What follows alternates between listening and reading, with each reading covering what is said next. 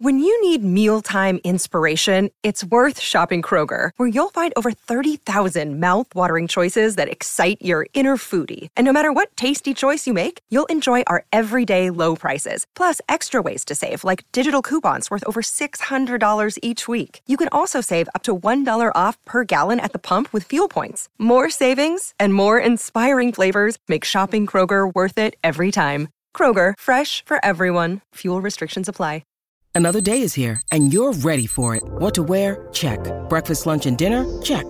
Planning for what's next and how to save for it? That's where Bank of America can help. For your financial to-dos, Bank of America has experts ready to help get you closer to your goals. Get started at one of our local financial centers or 24-7 in our mobile banking app. Find a location near you at bankofamerica.com slash talk to us. What would you like the power to do?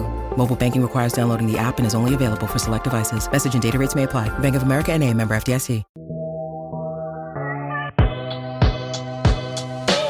Heyo, welcome into the CHGO White Sox post game show, coming to you live from Studio B of our CHGO offices here in the West Loop of Chicago. I'm your host, Sean Anderson. You can follow me at Sean underscore W underscore Anderson. Alongside me is Herb Lawrence. Hello. You can follow him at Ecknerwall23. He's our CHGO White Sox community leader. We're being produced today by Stephen Nicholas. You got a shirt over there?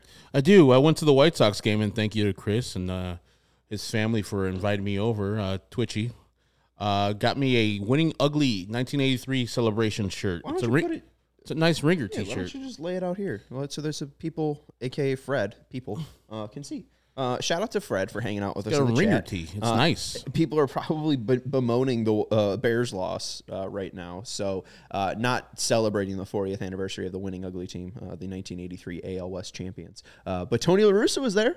You were there. Twitchy was there. Tony La Russa was there. Harold Baines was there. Ron, Ron Kittle is Kittle al- was there. always there. I think Ron Making Kittle benches and lives there. balls and shit, Um, or benches out of bats and balls. I was gonna say patches. Who's patches?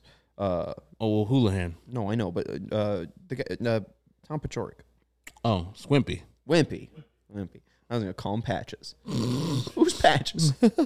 Um, all right. Well, I, I don't know how to fold a T-shirt. Uh, anyways, we're coming to you live after a four nothing loss. Most people are beno- bemoaning the Bears loss right now, uh, twenty-seven to seventeen uh, to the Bucks. But hey, we got to be here for you, covering the White Sox 2023 fall to 90 or uh, to 100 losses. Uh, they fall to 57 and 93 on the year, and uh, Fred calls them the bad news bears of the MLB. They keep trucking to 100 losses. Uh, now I think they need to go eight and seven in their last 15 to avoid um, 100 losses, which just ain't Good happening. luck. Yeah. Yeah. that's gonna be tough for them. Just a bad showing all weekend long. Minnesota Twins, they're not that good, but they're the cream of the AL Central, and took it to the White Sox once again. At least the White Sox grabbed one game, luckily, and now they're just gonna go to this long dredge of the rest of the season, trying to avoid 100 losses. But does it really matter? We know it's a horrible team. I think, yeah, in history, when we call back this team and we say this is part of Chris Getz slash Rick Hahn slash Kenny Williams Ledger. It's like that hundred loss team, man, that was a bad, horrible team that wasn't supposed to be as such. Yes, and somehow Pedro Grifol is talking about them competing in 2024. Uh, we're going to get to that, and then Vinny Duber wrote about Michael Kopech, so we're going to get to that as well. Vinny Duber's Not why we're doing that, but why is he on the Timothy team? Golly, what?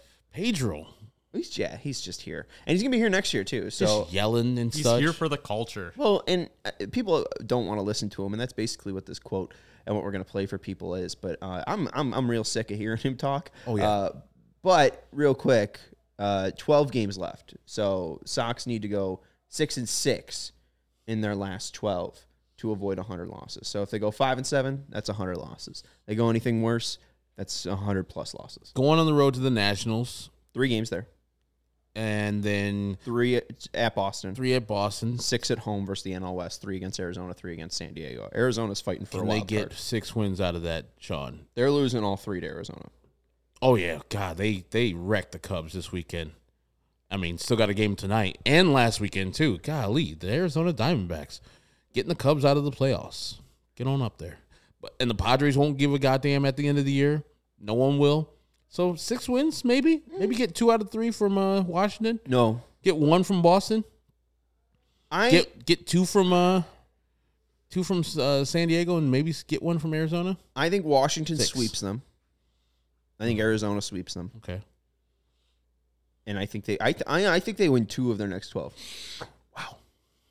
I mean, it wouldn't surprise me. This team has given up, doesn't believe in the manager, even though he's coming back. And He today they Chris Getz. today they put out one of the worst lineups I've seen in a while. It's a Sunday lineup. No Tim Anderson, no Yoán Moncada, no Luis Robert Jr. Results are what you get for nothing. D- Dylan Cease pitched all right. He was fine. Uh, let's go to the Dylan stuff just so people can know what's going on with their really only pitcher for 2024 when it comes to starting. Uh, and you know he's he's fine. Uh, he had three walks, so you know the stuff, the actual velocity and the spin is fine. It's not down, and especially late in the season, you just wonder like how much is his gas tank hanging on there. I think Dylan would be fine if this team was in the playoffs, like at least gas tank wise. Um, the results just aren't there. And you could show that next, uh, Steven. Uh, 34 swings on his four seam fastball, only four whiffs. Uh, and the m- most concerning thing is 11 swings on his slider, only two uh, whiffs on that pitch. Uh, so just really avoiding uh, the Twins were really laying off that pitch, uh, just not really trying to let it beat them, uh, and it didn't today. Uh, pretty decency in 18 called strikes, but altogether, when you put together the 26 called strikes and whiffs, uh, it's 25% uh, called strike plus whiff percentage, which is just below league average. He wasn't sharp today, um, but at least he can make 30 starts in a season. I mean, literally, I mean, that's like the, the slightest check that we can give the White Sox this year. It's so bad. A guy can make 30 starts. and I know people have brought this up uh, via via the White Sox Twitter verse or yourself, but at the game, I was watching like with one eye of the White Sox game and also the Bears on the TV. You can tell when he's throwing a changeup. He slows down his delivery so much. Just shelve that. It's not effective. He only threw four of them.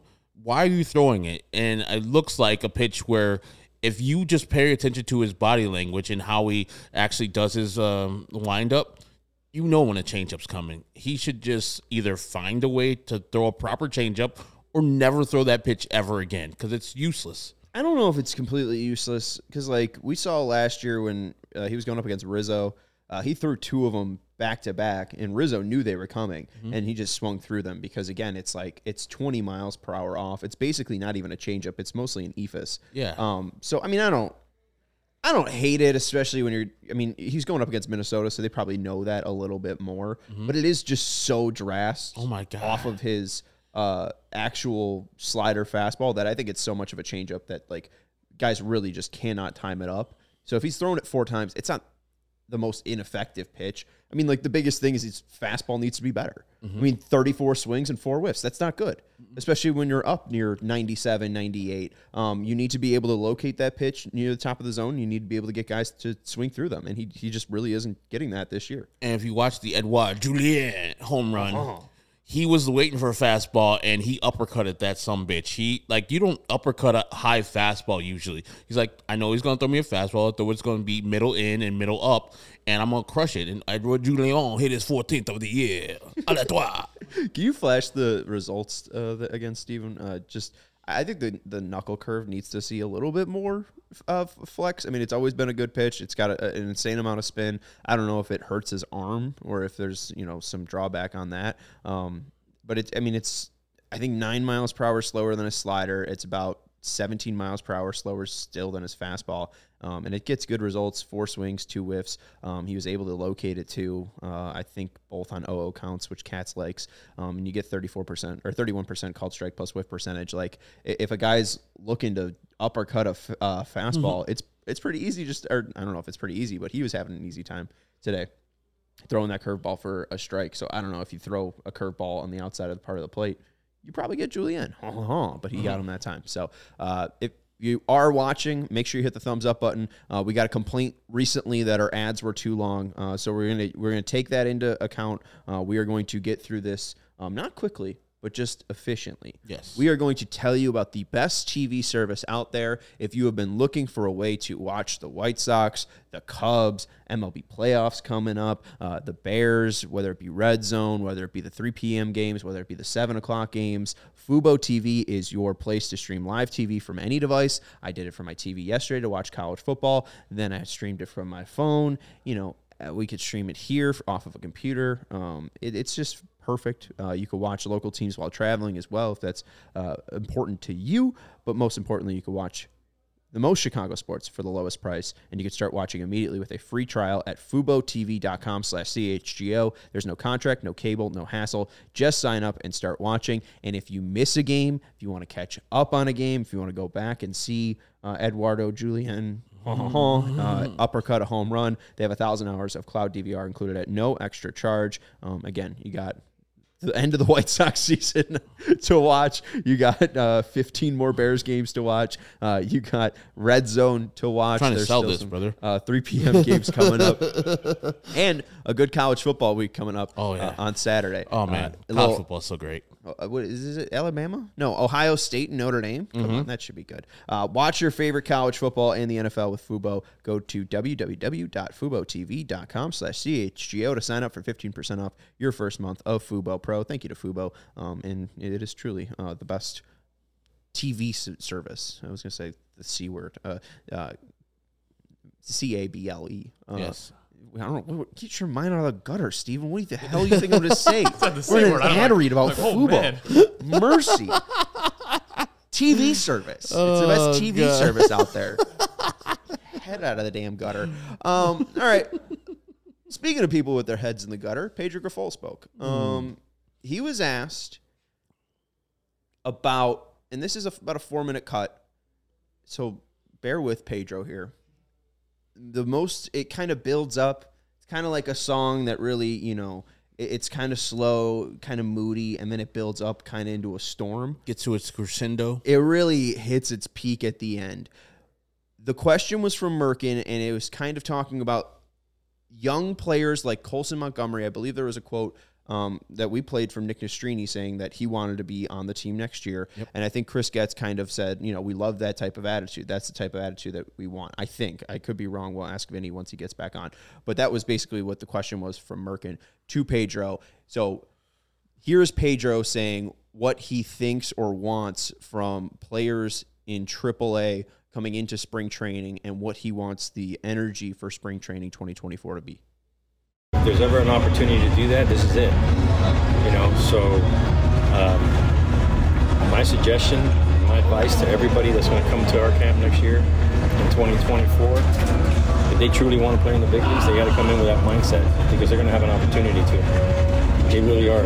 Um, so, like I said, we share pretty pretty similar, if not exact, vision on how we want to see this thing look like next year.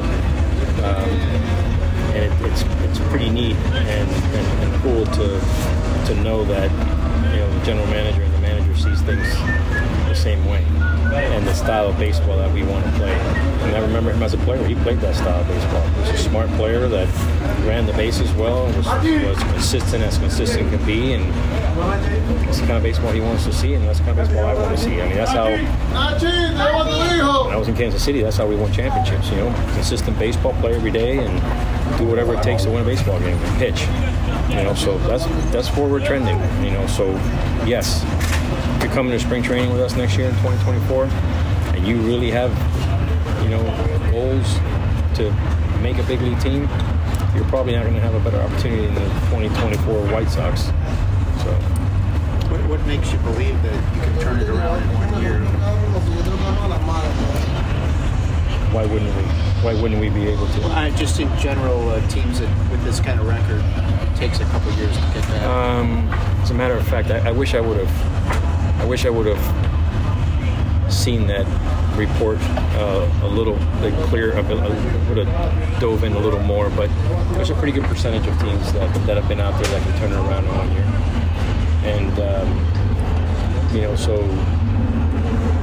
you know, obviously it depends on the you know what we do this off season, but um, I'm pretty confident. Yeah. Do you expect uh, some spend the Sox to spend more this offseason? You talked to Chris about that. I don't think that number one. I haven't uh, talked to him about you know spending money, um, and that's not my place um, to you know to dive into. That's that's that's his responsibility. Him and uh, him and Jerry. I'm sure have had those conversations and will continue to have them.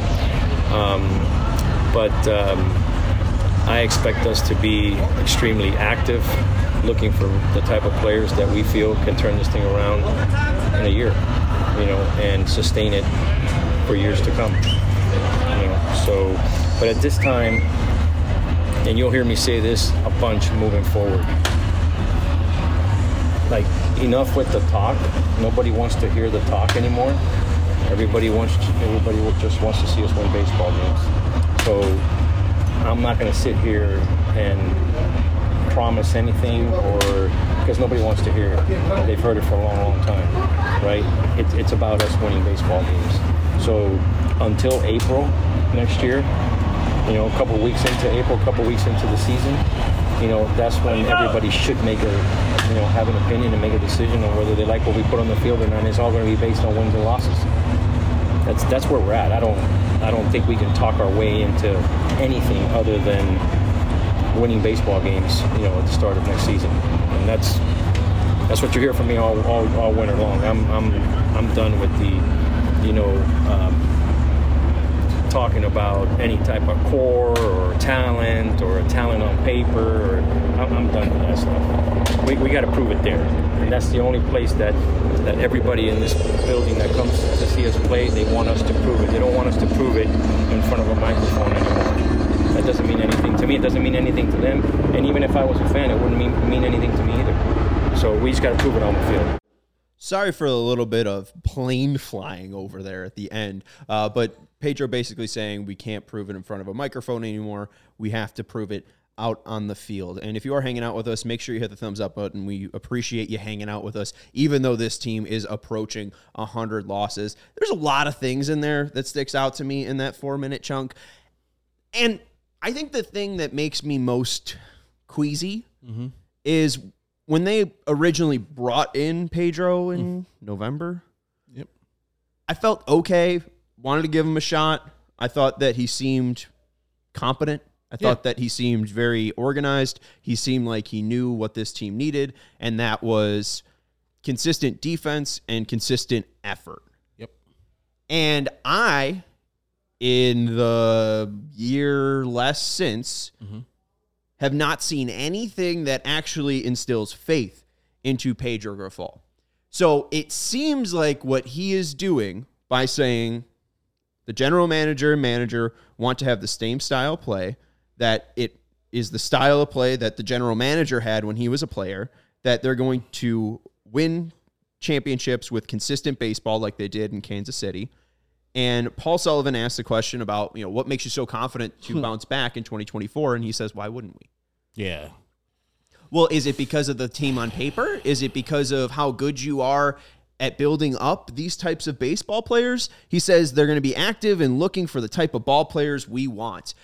Pedro Gafola is putting his entire line, life, I will say, on the table and saying, I can fix all these players. I know what's wrong with all these players. We're going to give them regimens. We're going to be able to, you know, be militant in the offseason, making sure these players are doing work. That's fine. I have nothing to, like wrong with that, like saying that. But if this team comes out and looks like shit again, Which they will. buddy, you're going to look like a fucking fraud. You are going to look stupid because you better be able to coach all these players up. You better be able to bring consistent effort because it's what you said a year ago.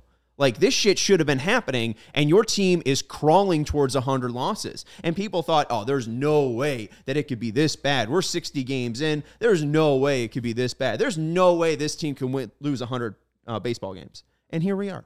There's no improvement. We see just complete decline from every player outside of Luis Robert and Yoán Moncada.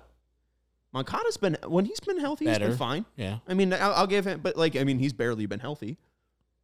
Yeah. I mean, what what what are we buying into? This guy sucks, and until he proves me otherwise, which uh, apparently I have to wait until April of next year, I'm going to continue to think he sucks. And he's got a huge hill to climb up to prove to me that he doesn't suck. Yeah, and like you were bringing up with the Paul Sullivan question, Paul asked a fair question, a very fair question of how are you going to do that? This team is 35, 36 games below 500. Terrible.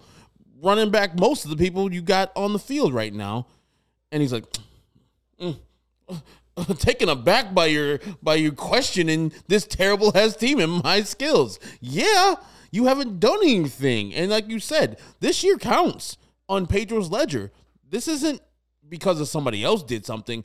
This number of losses is on Pedro, not anybody else. So I don't know how he's gonna fix Eloy Jimenez, how he's gonna fix Tim Anderson and all the players, and have the players that played like Chris Getz. Don't. No. Chris Getz was like a one war his whole career, total. like his whole career. Just absolutely replacement level for like seven years. Not good at all. So I don't want a Three bunch of, career home runs. Oh my god. I don't want a bunch of career Chris Getz's. Give me more give me more Luis Roberts. I know that's hard to say, but shoot for that one instead of the low ground of Chris Getz. Well, and just to go to Jared before we pop over to Vinny in the uh, at Guaranteed Rate Field, uh, Jared says, uh, scroll up just a little bit. Uh, what's he supposed to say, Sean? Again, I, I'm I'm fine with him saying we can't like what's on paper is on paper. Like you know, we, we have to prove it next year on the field. I'm totally fine with him saying that. And of course, like, you know, you're 150 games into the season. I think he just wants to end and stop having media sessions uh, pregame, right? No, I so I, I get that. But it's the same thing that Rick Hahn was saying last year that they have to prove it on the field for the fans, and now Rick Hahn's fired, and now they're just saying that they have to prove it on the field again. It's a broken tape, and I'm just sick of this guy getting another chan- uh, chance. I'm sick of Chris Getz being the general manager, and I'm sick of the owner because this guy has done nothing to prove that he deserves to be the manager in 2024. So when he says we got to prove it next year, no fucking shit. You're going to lose 100 games, and as Paul Sullivan writes in his article, the Sox have lost 90 more uh, games 12 times since division play began in 1969. Only one 90 plus loss Sox team gone to the playoff, the postseason the following year. Ozzie Guillen's 2008 uh, Sox after 90 losses in 07. The 90 Sox won 94 games after losing 92 in 1989, but finished second to the Oakland A's in the American League West. Uh, most of the rest finish under 500 the rest uh, the next season. So he's got a huge hill to climb, and he's saying that you know we have to go out there and prove it and win, and why not? Um, again, why wouldn't we be able to? Because you just lost 100 games. Whereas you just went 81 and 81. We thought all of those teams on paper were good enough. Yep. There wasn't enough health to get them to the end of 162 there is nothing over the past two years plus 300 games that has me putting any faith in this White Sox core, in this White Sox front office, in this White Sox manager, in this White Sox owner. So I don't think that any offseason is going to be able to let the White Sox bounce back and be even finishing second or better in the AL Central next year. Maybe I'm wrong, but I'm, I, I, I, I don't blame him for saying what he said. It's just I don't know if he should be the manager. As I always ask with Rick Hahn, I'll ask of Pedro Gafal. What does he do well? Give me an answer. Anything? Does he do anything well? Anything that transcends all the badness of the team? No. There's everything in game. You've seen multiple multiple efforts of being bad decisions and bad like thought process while he's doing it. This change of uh, Michael Kopech from starter to bullpen also bad. I know that was more of collaboration with him and Chris Katz and everybody else and Ethan Katz, but still bad. What does he do? He doesn't do anything well. So why is he coming back? Because him and Chris are like this, tight. Two terrible guys who don't deserve their jobs going forward to the next years. They're modeling the White Sox organization in 2024 after a player they drafted in 2005. The only experience that they Oh, have the is one round. terrible season. This one. Let's go out to Guaranteed Rate Field to our friend Vinny Duber. Hi, Vinny. Wow, guys, what a cheery, cheery, happy day you're having here. My Yeah. goodness. If the Bears, Bears. lost, if the, Bears won, it would have been better. It was the Bears that caused all this. I was going to say, this team has been doing this for quite some time now. I don't think they should be eliciting this sort of reaction from you And the guys. at Bears this are point. following the White Sox playbook. What the hell? That's not the one to follow. At least follow the Cubs one. It's a little better one. Hey, as long as Connor Bedard pays off, I think we'll be fine. Um, that's Vinny Duber. You can follow him at Vinny Duber. He's our CHGO White Sox beat writer. Uh, we've been chatting a little bit about Pedro here. We played a little bit of a five minute chunk from what he said on Friday. Um, we haven't gotten into uh, your most recent piece at allchgo.com yet, though. Uh, Michael Kopech, Herb just touched upon it, but you talked to Michael on Friday, but then we kind of saw the true blow up on Saturday. So I'll kind of work back before you talk to, or, you know, kind of work back before we get to you talking to Michael on Friday. Um, what, what, what did you make of the Saturday blow up after, you know, Kopech goes into the ninth inning and then he gets taken out after the tough outing and just we see him smashing the Gatorade bottle, right? Glove. Yeah, glove. Like, I mean, we see the complete blow up. Um, how did we get to that point? I mean, he was not very good in his relief outing, right? I mean, you, if the whole thing is that you're going to distill it down to one inning, you know, for the guy and give him a better chance to kind of rack up these quote unquote small wins or little victories, whatever you want to call them, um, and then the guy goes out there in that small window and gives up four runs. Yeah, that's not good. And so, uh, you know, it was hits. It was, uh, it was him not getting the job done. And I mean, I think we talked about when the move was made to move him from the rotation to the bullpen. All these people, all these fans who we've been listening to all year or reading their comments all year saying, put him in the bullpen. He's a bullpen arm. He's a bullpen arm. Why don't you take a look at those first inning numbers because they're not very good. And then he goes out there in these one inning stints now and he's having his first innings, right? He's walking guys. He's giving up home runs. He's giving up hits. He's giving up runs. Uh, this is the same thing we've seen all year. So the move to the bullpen obviously a small sample size, only been out there three times, but it's the same. He's fighting the same battles as he was uh, when he was in the rotation up until what a week or so ago. So. Yeah, and we're gonna get to Vinny's uh, exclusive sit down with uh, Kopech uh, in just a second. A little seven minute chat between Kopech uh, and Vinny. Uh, we're gonna tell you first about our friends over at Goose Island. Goose Island has been Chicago's beer since 19- 88. Uh, I think that we we need a Super Bowl for our friends over at Goose Island. I mean, they've been in business, and there there hasn't been a single White Sox or there hasn't been a single uh, Bears Super Bowl to celebrate. I mean, Um, not win, but they went there. Yeah, well, that, I mean, what does it? If you're not first, you're last. Uh, CHGO, supported by Goose Island Beer Company, Chicago's beer since 1988. Their beer roster includes the Beer Hug family, the 312 Wheat Ale, the Full Pocket Pills, and of course, uh, Oktoberfest, since it is this season, uh, to get, uh, you know, spooky and uh, enjoy the fall. Uh, and you can go enjoy any of these. Uh, grab an ultra fresh brewery exclusive beer at Goose Island's original brew house on Clybourn Avenue in Lincoln Park or from their tap room on Fulton Street in Westtown. Goose Island Beer Company, Chicago's beer. Herb, you got a favorite of the ones I mentioned? Or you got, I mean, you went there and you had the Sofie, right, on tap? I had the uh, Paloma, the uh, tequila version of their uh, drink, but Matilda's my favorite. There you go. All right, so go check that out uh, over either in Westtown or Lincoln Park. Again, Goose Island Beer Company, Chicago's beer. Uh, quick super chat from uh, J Miller three three eight nine. Uh, I can tell Kopech isn't in a good headspace. Did you catch him throwing his glove on the dugout bench? We, we did. Uh, know. I know. Whoops, whoops, never mind. yeah. Um, but before we get to the point of him smashing his glove, uh, Vinny chatted with him on Friday, and you, you do hear the frustration in his voice, and you do hear, uh, I think, a, a pitcher that does seem a little lost. So here is Michael Kopech um, on the move to the bullpen um, and his expectations for 2024. Any any small win for me is uh, going to go a long way. Um, I think for the team, it's kind of the same idea. Like we're we're looking to pick up as many wins as we can here on the last stretch and end on a positive note. As an individual, that's kind of what you're looking forward to too. So um, just looking to go out there, you know. Um, I, I saw that my velocity's upticked out of the bullpen. That's a win. Um, I'm looking to throw more first pitch strikes, more two out of three. So far, that it's been slightly better, but uh, still had a couple walks out of the bullpen. So um, looking to you know, stay more aggressive in the zone.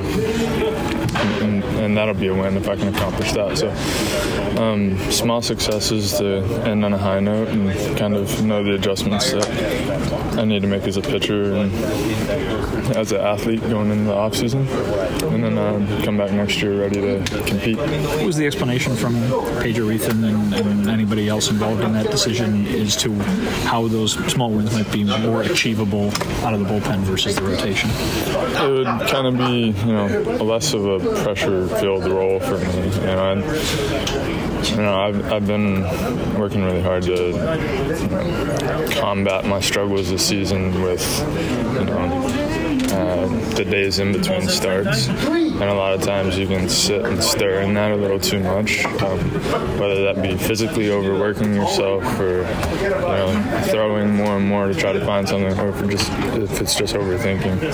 Um, and I've kind of done all of the above this year at various times, and to be able to be down there and have to be ready every day and not allow that to become something that's an obstacle, um, I think is something that they think will be a little bit uh, less stress for me and just focus on what I need to do on the mound.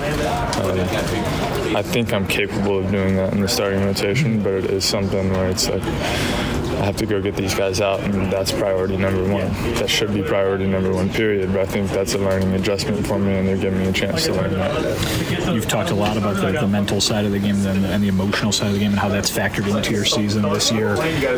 What kind of progress have you made on that front? You know, it's very evident sometimes that you're, you're frustrated out there. How do you, how have you kind of made some progress on that front from, from maybe early in the year to now?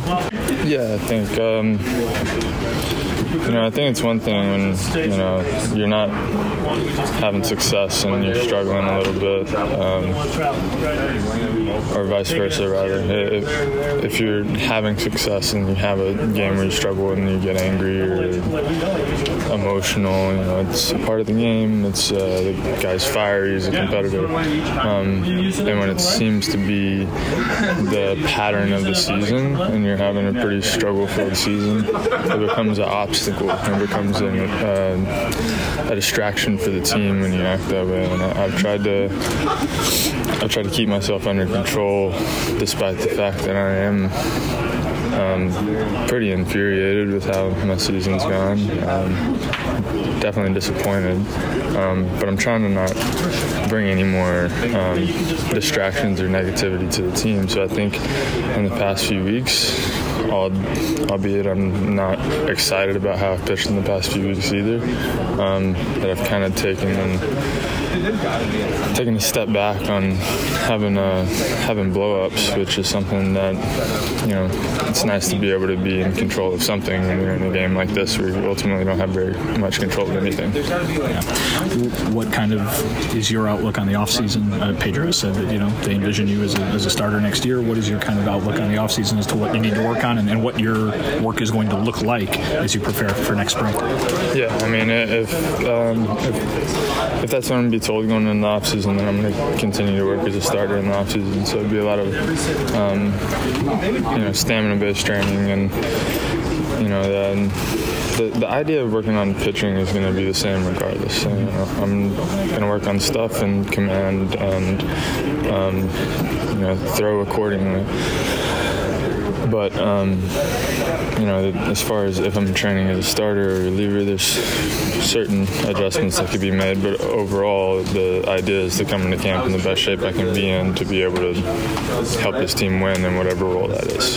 They, Pedro's made it pretty clear to us that they think you can be a starter next year. Have they left it a little bit more open-ended to you as an anything's possible kind of situation? Or? No, not necessarily. Um, they have uh, told me I'm going to come back as a starter, but um, you know, just keeping keeping an open mind about what this game is. You never know what can happen. Like I'm, I'm just like I said, trying to be as prepared for next season as possible with whatever that has to offer. You mentioned some things that might be seen as a positive when things are going well can end up being seen as a negative when things are going poorly. You think that applies to the team as a whole too? I mean, so many people are, you know, latching on to this, that, and the other about you guys. Is it kind of just a, a byproduct of what the record looks like? Do you think? I think that happens. Um, you know, I, I don't think any team out there is perfect, and they probably all have their issues. But when a team is winning, a lot of that will go unnoticed. And when a team is losing, you know, there's a magnifying glass on everything that's going wrong. Um, and you know, maybe rightfully so. You you want to clean up as many of those areas as possible, and maybe winning teams have a lot less of them. But um, at the same time, um, us being as prepared to win a ball game as possible and going out there and capitalizing on that, I think. Uh, puts a lot of the issues to rest. What do you look at from a team standpoint as you guys go into this offseason and, and, and into next season? I mean, how beneficial will the record going back to 0-0 be? And, and do you think that some of the stuff you're hearing from Pedro and Chris in the front office will, will help you guys move forward? Yeah, I think, I think they're right where they need to be as far as um, you know finishing the season as strong as we can and moving forward to next year. Uh, a fresh start would definitely be great for all of us, um, especially those of us that have struggled and those of us that have had pretty good seasons. Um, I think those guys will you know, ride that um, ride that into next season. You know, with a little bit of uh, motivation on their back to help us win you know more ball games and help us be a competitive team. Um, and like I said, same for the guys that haven't had a great season, but you know I think we're all looking forward to you know a fresh start and being able to really show what we're capable of as a team. Oh boy, we are also looking for this fresh start for the White Sox. Um, I don't know if the CHGO White Sox podcast needs a fresh start, but we'll talk about it in the offseason. We'll regroup. Uh, but I don't really want to talk about that until April. Um, I do want to mention uh, and give a shout out to Fred. Uh, the audio and video clips this year have been awesome, Vinny. Uh, so thank you again uh, for always showing up to Guaranteed Rate Field, uh, even when we're not doing post game shows like Saturday. Um, you're doing the fans a great service. So check out Vinny's article up at allchgo.com. a lot of interesting stuff in that with Kopech. What stuck out to you the most? It seems like he is going to be a starter in 2024, and we've mentioned like it does seem like the shape is important to him, the stamina. Um, again, like we talked about him not being able to go six innings. Um, it seems like it is about I'm just going to try to be the most ready for 2024. I don't know if I'm going to be a reliever or a starter. I'm just going to be a pitcher who shows up to spring training.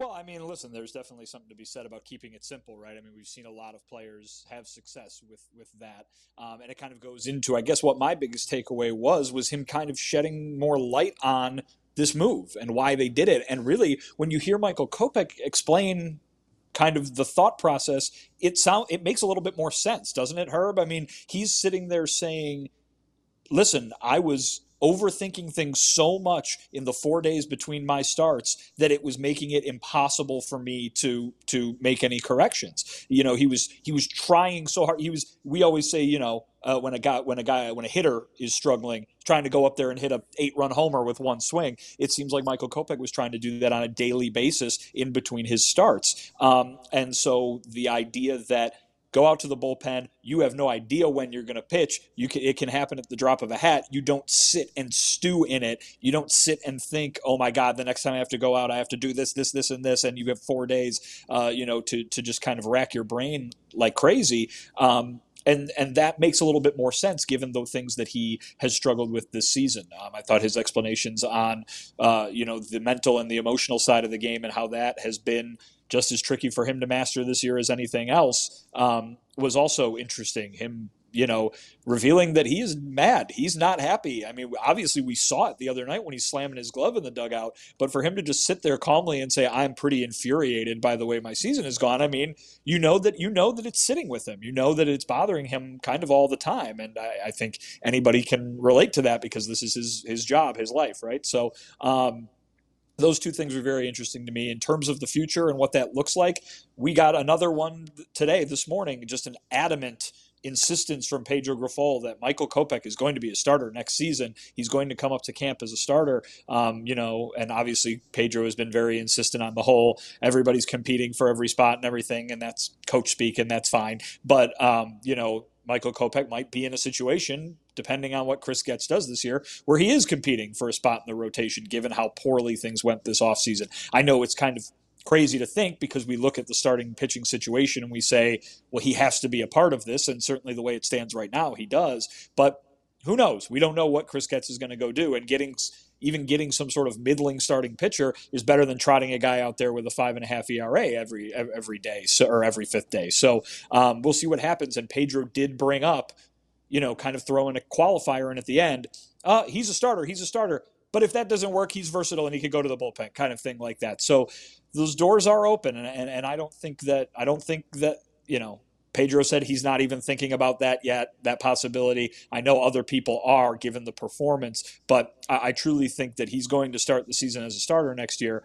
That being said, though, the door is open if another season like this happens, if another group of results like this happen, um, for him to be used in a different way because I think they're going to try to get everything they can out of a guy who they think has immense talent and immense potential still. Now his results, Vinny, don't really lend itself to being a bullpen guy because he walks everybody, and, and like you brought up, the first innings in his this year have been horrendous. So if you're a bullpen guy, that's what you're dealing with, only first innings mostly. And so I would want, and hearing how he sounds, he sounds defeated, and probably had, and he had the lofty goals of pitching 180 innings this this year, which we kind of scoffed at because he had never even come close in his professional career to doing that. And so, you know, I understand the frustration, the anger that he feels because, as you said, it is his occupation, it is his job, and he wants to be better than he has been. But also, it's up to the White Sox. If you bring up a good point right there, for him to be established role. If he is just thinking about every start, the four days when he's not starting, it's not helping him out. If the bullpen is where a place where he can just do mindless type of uh, pitching, get with Liam Hendriks if he's still going to be on the team to find the way to forget about the outing before to flush it that quickly. Other bullpen pitchers can do that also. That would be more of a thing I would look for because trusting him to be another a year next year to be a starter when you've had a horrible year this year and another development year next year is foolhardy for me. Yeah, it's a lot of people you have to go and get four starters instead of three, but I think established, hey, Michael, you were good in 2021 when you were in that hybrid uh, reliever slash spot starter. How about we go back to that? How about you're that guy and you can give us a start every once in a while if somebody gets hurt, but we're not going to depend on you being the starter because – his voice and I don't know. I'm not there. I can't read him, and I didn't see him there, Vinny. But he sounded defeated to me from the jump. Well, at least about the defeated part. I mean, because he said not trying to bring any negativity or distractions, not trying to have any blowups, and then he had a blow up. I mean, was that like a ticking time bomb thing? Like, uh, like because we haven't heard a ton about Kopech being negative uh, uh, like before this, or like having blow ups before this. So, I mean, you, you feel free to answer Herb's question. Well, I think well, I'll address a few things here. I think Herb, when, you, when, he was talking to me, he was talking to me about negative stuff, right? He hasn't yeah. done well, and so I mean, we see this all the time when a player, you know, you, you'll see that when a player has a bad game, you're talking to him, and it's like you're talking to him at a at a wake or a funeral. Sometimes, you know what I mean? Like it's just again, they had a bad game. It's their job. They did a bad job. Okay, you're not going to be sitting there joking with them all the time necessarily. So I understand that, and uh, you know, after that interview was over, I was chatting with Michael about off the field stuff, you know, regular everyday how you doing kind of stuff, and he was fine and he was talking fine. So again, neg- the subject matter, obviously, I'm sure he's sick of thinking about it, and I'm sure he's th- sick of talking about it. Um, when he went out onto the field, though, Sean, you're right. He did the thing that he said he was trying not to do. He did the thing that he said he was uh, he, he thought he had made progress on doing. He he he had an emotional blow up in the dugout. It was over in two seconds, but that's what happened. Um, because the game went so poorly for him. It, it, went awful. He, he he has been pitching very poorly this year. He, and and it seems to me from talking to him, from hearing what he said, that everything he's tried has has failed to solve this problem. And so uh, it, it, it probably feels like banging your head against the wall at, at some point. And you know I can understand where frustration is going to come from when not only are you not getting the results that you want, but every single time you've tried to fix it it, it has not it has not worked. And so it's like you're you're exhausted, you're exasperated, you're frustrated. I I mean, I, I, I get the way he feels. I you know, and and I think I, I don't think people should be taking necessarily that as a sign of problems with him. I think that would happen to any number of players. It's just this this is where it's gotten to him in a very at the end of a very very bad season and I don't think blowups are bad for athletes at all. Like I, am I'm, I'm fine if uh, an athlete's frustrated. Um, I I'll go to tennis uh, at the U.S. Open. Coco Gauff won her first U.S. Open uh, on September 9th. And uh, Sabalenka was the woman she defeated, Aryna Sabalenka. Um, and there was locker room video. She walks in very calmly. She's holding her racket. She walks in. She walks over to the you know kind of side where I think she doesn't uh, she thinks no one can see her, uh, but there is still camera on her, and she just goes over and she just breaks the hell out of her racket and she throws it in the garbage can. And I think Walks she just needed to get it out of her system, moving on, and there's going to be another tournament next year. There's going to be another you know single to win. You could try to grand slam it next year, but you just have to have that blow up. Like I don't know if I'm really frustrated or like I just feel for Kopech right now. Yeah. like that's the thing. It's like you say, you know, possibly moving him back to a hybrid in 2021. I think that would absolutely crush a player. I think that this is a guy that seemingly knows what he needs to do. He needs to get his stamina up. He needs to be ready to throw six innings every single night. And I, I think that it there is that probably giddiness to build up to the five days. But even in the the um the interview with you, Vinny, he said, um, be, I'm trying to be ready every day. And I feel like there was kind of even a tone that he was just like, I don't know, I wish I was kind of being a starter. And he said, I think I'm capable of doing that in the starting rotation. If he does all this work in the offseason and he works in spring training and they're like, eh, you know, we're going to move you to the pen, I, think that's stupid, especially with the lack of starting pitchers that they have right now. Um, I was watching the 108 guys on Thursday, and Beefloaf brought up a stat about game score for starting pitchers. Um, and this is from 2022 to 2023. If you want to flash this, Steven. Um, if you look at the top 10 game scores, and again, 50 is average for game score. Um, so if you go to 100, like that's really good. Um, those are like perfect games, 20 Ks, uh, etc. Um, Michael Kopech has four starts in the top 10, more than anyone else. I think Dylan might have three. Uh, no, Dylan has four. So him and Dylan have four uh, of the eight, or eight of the four, uh, 10. Um, but I mean, Kopech is a guy that has gone out and posted, and we've talked about those uh, starts where he goes out and you know eight innings, one hit. Like there are times where he can see it go into the hoop, and he's shooting it from like sixty feet out, and he's like you know hitting these incredible shots. I don't think that the White Sox are in a position where they have pitchers to knock him out of the rotation, and I think that especially with him making twenty five starts last year, twenty five starts this year he better be going on a hell of a, ro- a lot of like Rocky montage, beach runnings. You know, get that stamina up with your your own Apollo Creed. Um, like let let's go. But I have faith in this guy, and I'm I just feel really bad that his confidence is shaken this much. But it is on Ethan Katz, Pedro Grifol, like we just said with that clip that we played from Pedro earlier. If you are about you know, growing and developing baseball players, here's your shot. Because this is a guy that on paper has all the stuff, on paper has gone out and had great starts as a major league starter. I don't think any of us, Vinny, me, you, Steven, think that he's a bullpen guy. I, I think that in 2024, he deserves a little bit more rope to go out and try to be a starter. If he gets I his think- stamina up, I think that he can do it because he started hitting a wall in like June or July this year. I think he's got to stop walking guys. That's what it comes down to. I mean, you can talk about stamina all you want. Your pitch count goes up when you lead the American League in walks, and that's why you can't go. That's why you can't go deep in, into games. Dylan Cease today, Dylan Cease today should have thrown like eight innings, mm-hmm. and he had like thirty pitches in the in the one inning, and he had to come out of the game. He ended up throwing a he he, he really was fine, but six innings he throws 106 pitches. How many times before this has it been five innings and that many pitches? Mm-hmm. Right? I mean, and he walks a lot of guys. That's what happens. You if you throw the ball in the strike zone a little bit more, you're not going to th- use so many pitches. You're not going to have to be out of there in the middle of the fifth inning. Like, you know, I mean, I- I'm not saying that you're wrong, Sean. This is a guy who obviously has had a very strange path to where he's been, misses two full seasons, and and it's it seems like they've been spending two and a half years, three three years, quote unquote, building him up, right? And but he should be there by now. And I think he thinks he's capable of being there by now. The reason your your outings are over after four and five innings is because you lead the American League in walks. That's why. Absolutely, I, I, agree. No, 100. percent But like, uh, like, two, I just don't know if he has the guidance to get him there because it's like it seems like the players there.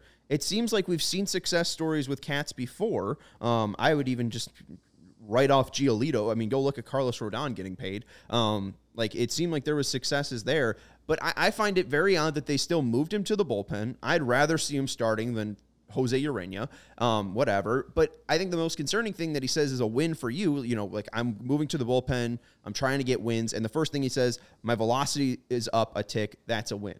Well, no, no shit.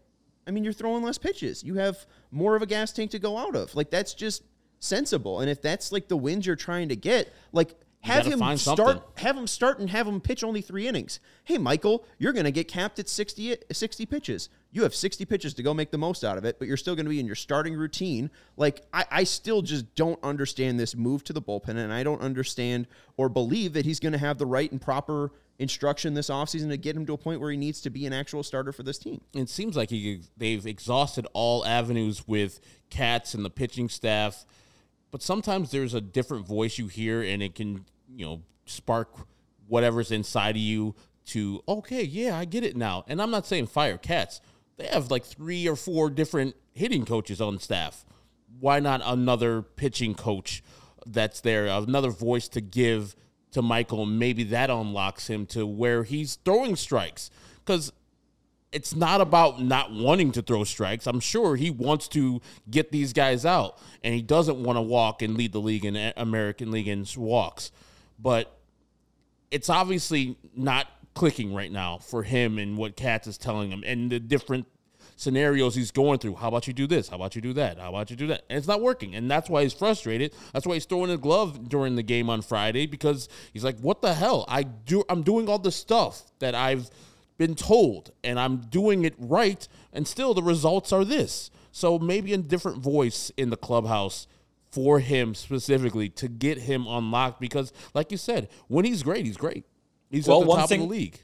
One thing Pedro said today eh, was, and I think I put this in the story. I'm not don't remember eh, exactly, but he said this morning he go in in talking about their belief in Kopech as a starter, what they're going to put in to him being a starter. He says they're going to exhaust every possibility to try to get him in. Uh, you know, to be the pitcher that they envision that he can be. And he mentions we're going to use every resource in the organization. We're going to use every resource we can find outside the organization to to try and turn him into that pitcher. And so maybe there are some plans to to hear from different voices and try new things and try different things because this is a guy who they have believed in for 7 years. 7 years ago they made that trade with the Red Sox to bring him over here. They believed then that he had the potential to be a top of the rotation starter for them and I it sure sounds like they still believe he can be that guy. The thing is it's been 7 years and that's kind of ridiculous to think about, but they need him to be that guy starting in March because they don't have it because on, between now and then they'll have some more pitchers, but right now they've got him and Dylan Cease, so they need those two guys to perform and perform really well next year. Yeah, the quote you included, he's going to come into spring training to try to win a job in that rotation. The great thing about him is he's versatile. We've seen him do both, starting and relieving. If one doesn't work, he'll fall into the other. He won't fall into the underbelly of the bullpen. He falls into the leverage side of the bullpen, but I'm not there yet. Um, so we'll see what the offseason work looks like, but I hate that quote he's a starter, and I get that you're trying to say like he'll win a job, and even Kopech I feel like has a really smart understanding and an understanding of hey, you know, baseball's going to have its ups and downs. He said that uh, with you, Vinny, on Friday, um, but I, I think it'd be a mistake that after seven years you would you wouldn't let him give a chance in the bullpen or, in the rotation to start uh, the year. Like here, maybe put the pressure on him to try to make the rotation, but if he's not one of the first five starters, like who is? I mean, if I they, mean, are you gonna give Nick Nastrini the rotation spot over Kopech? no, Like, but if they go out and sign three, Will they? They won't. But say I wouldn't say, hey, we're gonna leave a spot open for Michael Kopech. There's a guy available that is gonna cost you not that much money, and as Vinny says, every fifth day he's major league average. You might take that over Kopech. I don't know. I mean, even with flashing the stat of him being in the four of the top ten uh, game scores, if you look at game scores under starts under fifty, uh, scores under fifty, so bad starts, uh, Kopech leads since 2022 uh, for the White Sox in 25. Lance Lynn's second with 2020. Uh, with- uh, Kopech's got 25, Lynn's got 22. So like, hey, I mean, Blow up the. Dodgers found a spot for Kopech. I don't know. I think Cop- or, uh, for Lynn, I, f- I feel like Kopech's got a spot somewhere, but we'll see. Um, Vinny, thank you for your work. Thank you for the audio this weekend. Uh, make sure you read that piece at allchgo.com and follow Vinny at Vinny Duber. He's our CHGO White Sox beat writer, giving you a thumbs up on the bottom of the screen. That's Herb Lawrence. You can follow him at Ectorwall23. He's our CHGO White Sox community leader, and I'm Sean Anderson. You can follow me at Sean underscore W underscore Anderson. We'll see you tomorrow uh, for more White Sox baseball. Thank you to Stephen Nicholas for producing the show. Bye.